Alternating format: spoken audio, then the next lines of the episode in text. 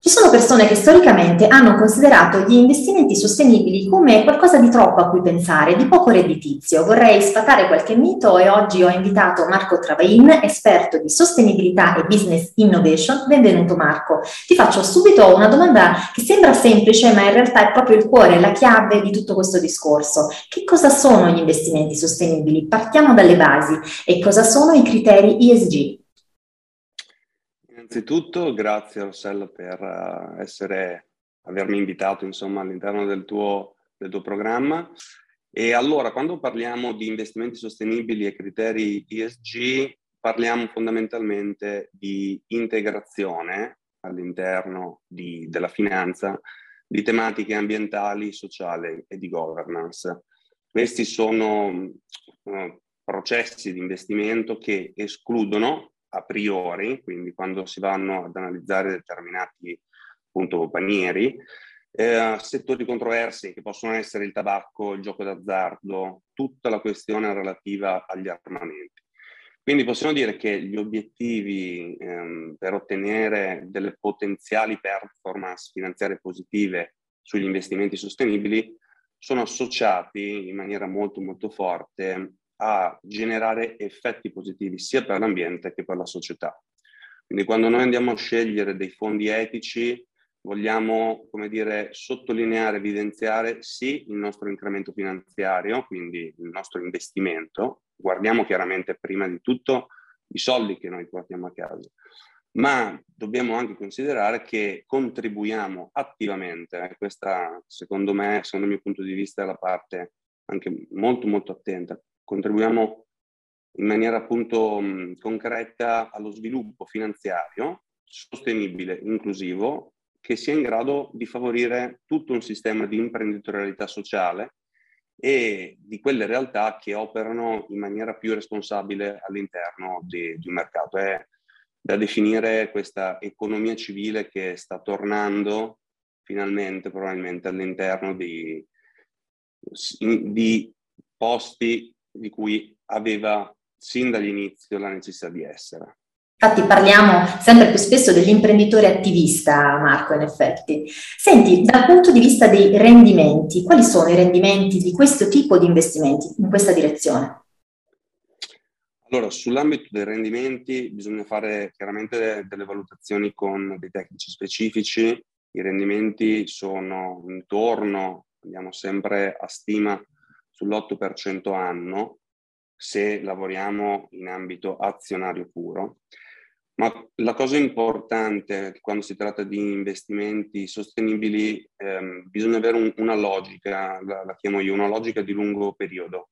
L'investimento non è un, un investimento sul breve, quindi io non mi aspetto un ritorno, sia economico, appunto economico principalmente, nel breve periodo, ma deve esserci una struttura, una strategia interna, in base chiaramente alla necessità che la persona vuole, di lungo periodo. Questa è la cosa più importante. Come abbiamo detto prima, ehm, la parte economica è fondamentale, ma dobbiamo sempre considerare che quello che noi andiamo a investire con, con i nostri soldi abbiamo la capacità di poter produrre degli effetti positivi reali e concreti nell'economia reale e, e soprattutto fare cultura anche, perché più persone l'economia sostenibile, eh, l'economia civile, la finanza sostenibile stanno adesso avendo un grandissimo trend di interesse.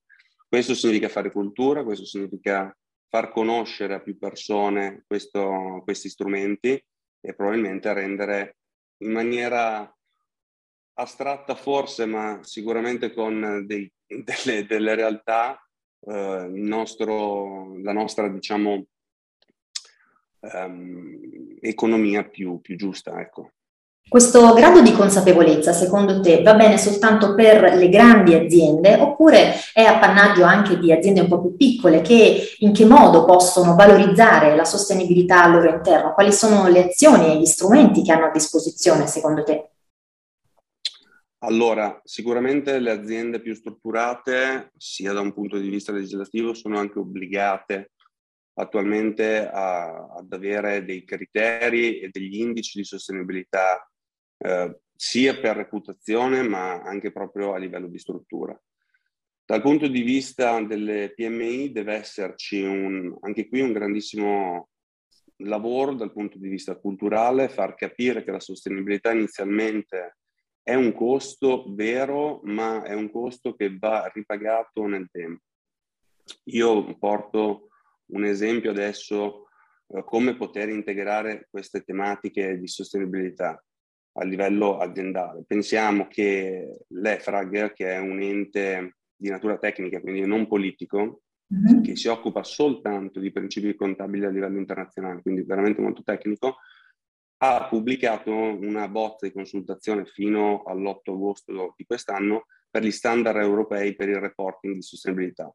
Che cosa significa? Significa che c'è questa attenzione a indici di sostenibilità un utilizzo di standard più semplici di quello di adesso, quindi applicabili anche in realtà più piccole, non soltanto alle grandi aziende, e con un maggior dettaglio di informazioni. Gli standard appunto tengono conto, eh, sono sia dal punto di vista legislativo sia dal punto di vista europeo, creano degli obblighi quindi di sostenibilità. L'idea è, è questa, no? E, mh, la creazione appunto di questi contenuti trasversali eh, porta le aziende a identificarsi, capire come i trend stanno muovendo e come poter rispondere concretamente alle loro esigenze in una maniera sostenibile. Ci sono, posso fare degli esempi veramente banali, ad esempio uh, sta, si sta lavorando su degli indici sui cambiamenti climatici, sugli, degli indici in base al welfare aziendale dei dipendenti, eh, sulla governance, ad esempio, più partecipativa e di partecipazione all'interno della governance di, di donne del genere femminile, indici di economia circolare, quindi si cerca di rendere semplice, dettagliato questa modalità di reporting per poter far sì che anche le piccole e medie imprese possano portarlo a sé nelle proprie realtà e in base alle proprie dimensioni.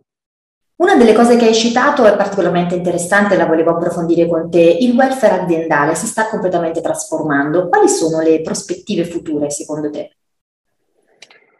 Allora, in ambito di welfare aziendale, secondo me bisogna mh, discutere eh, di una cosa molto attuale, eh, che è la crescita dell'inflazione. La crescita dell'inflazione ha riacceso tantissimo il dibattito sulla necessità di incrementare fondamentalmente i salari per poter tutelare appunto il potere d'acquisto di noi consumatori e dipendenti eventualmente di, di aziende. Quindi viviamo un periodo, non, non, definisco di crisi economica, ma comunque un periodo difficile, attento a questi temi. Il welfare aziendale eh, che cosa può fare? Eh, può contribuire a questo equilibrio economico.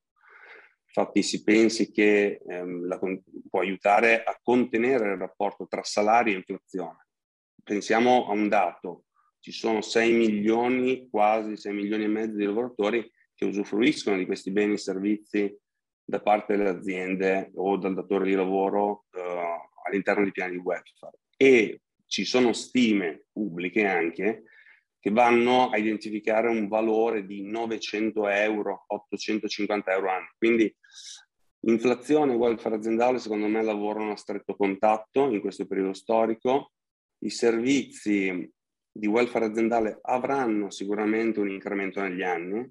Non si parla più solo di assistenza, ma si parla di servizi alle persone in toto.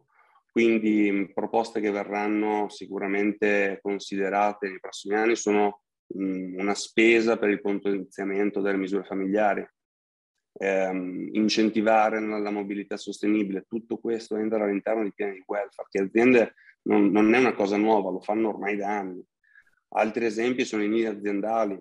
Nel territorio bolognese ci sono esempi eh, dal 2010-2012 che hanno integrato all'interno della propria azienda appunto nidi. Un tema fondamentale, soprattutto per quanto riguarda l'Italia, è la non autosufficienza, quindi in ambito welfare aziendale noi andremo a lavorare sicuramente su un aiuto di spesa per la cura della non autosufficienza. L'Italia bisogna pensare che è una delle nazioni più, più, vecchie al mondo, quindi questo è proprio un tema che dovremmo sentire noi e che le aziende dovranno portarsi dentro e fare loro. E in più io vorrei si, si, parla tanto anche della nuova generazione di lavoratori, eh, il, vero, il, vero, benefit del welfare aziendale, si, dal mio punto di vista, si misurerà con il work-life balance, quindi la disponibilità di un lavoratore di gestire, in, non in autonomia chiaramente totale, però di gestire la propria vita privata. Ed è lì che le aziende stanno lavorando e, e che sicuramente ci sarà un grandissimo sviluppo nei prossimi anni. Il fine, diciamo, è quello di innescare un circolo virtuoso che porti un maggiore benessere ai dipendenti e che divulghi anche la cultura della sostenibilità, perché il, il welfare aziendale serve anche a questo, a divulgare cultura di sostenibilità all'interno delle imprese che attualmente lo attuano, quindi possiamo definirle imprese anche responsabili, con eh, una grande attenzione alle persone e al territorio. Ma non solo, eh, io mi auguro che queste imprese siano un po' come faro per queste piccole e medie imprese che il nostro tessuto italiano eh, insomma, conosce bene perché siamo fatti principalmente da quelle, per poter avvicinarci a queste, a queste dinamiche sia di sostenibilità sia di attenzione al dipendente.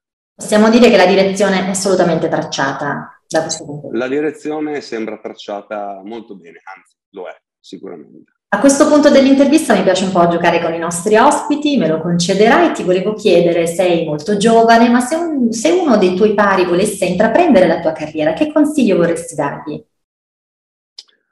Allora, il consiglio più grande che, che posso dare è la curiosità e la passione per il proprio lavoro. La curiosità perché la mia carriera professionale per ora ha toccato vari aspetti. Ho avuto esperienze bancarie, esperienze in ambito manageriale sociosanitario e attualmente a livello di analisi dati e marketing. C'è stato da sempre, sia dai miei studi tutto, un grande interesse, una grande passione per la sostenibilità.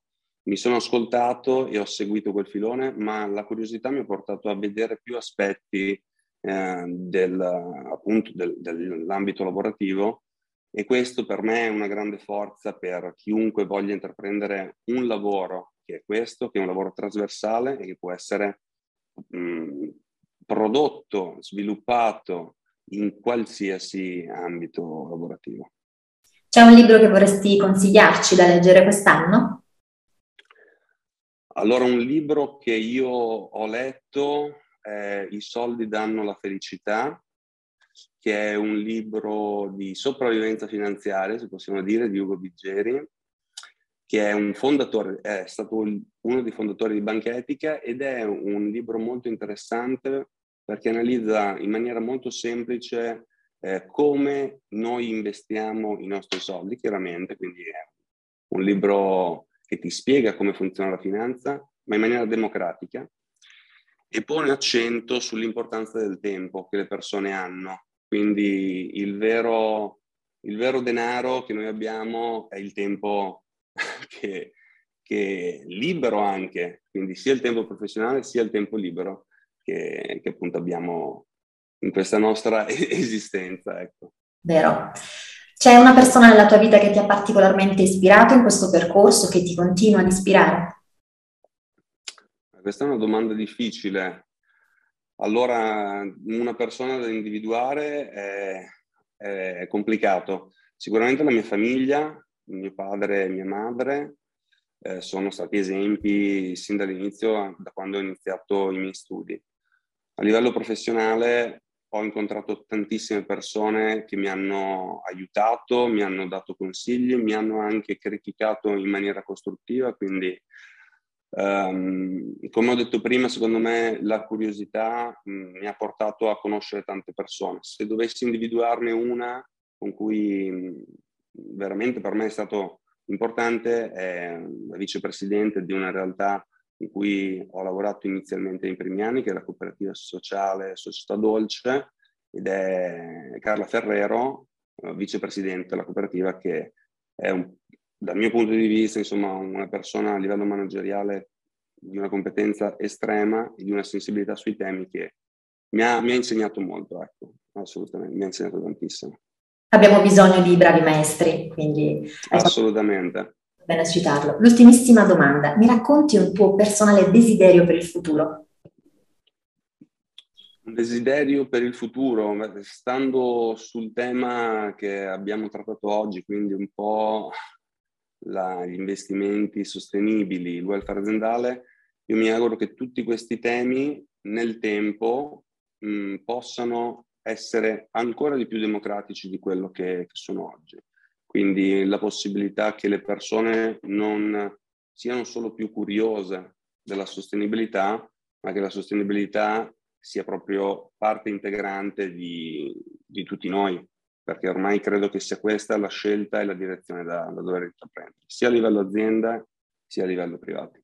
Ti ringrazio tantissimo del tuo tempo Marco per essere stato con noi, ti auguro buon lavoro, buon proseguimento, grazie mille. Grazie a te, grazie a te.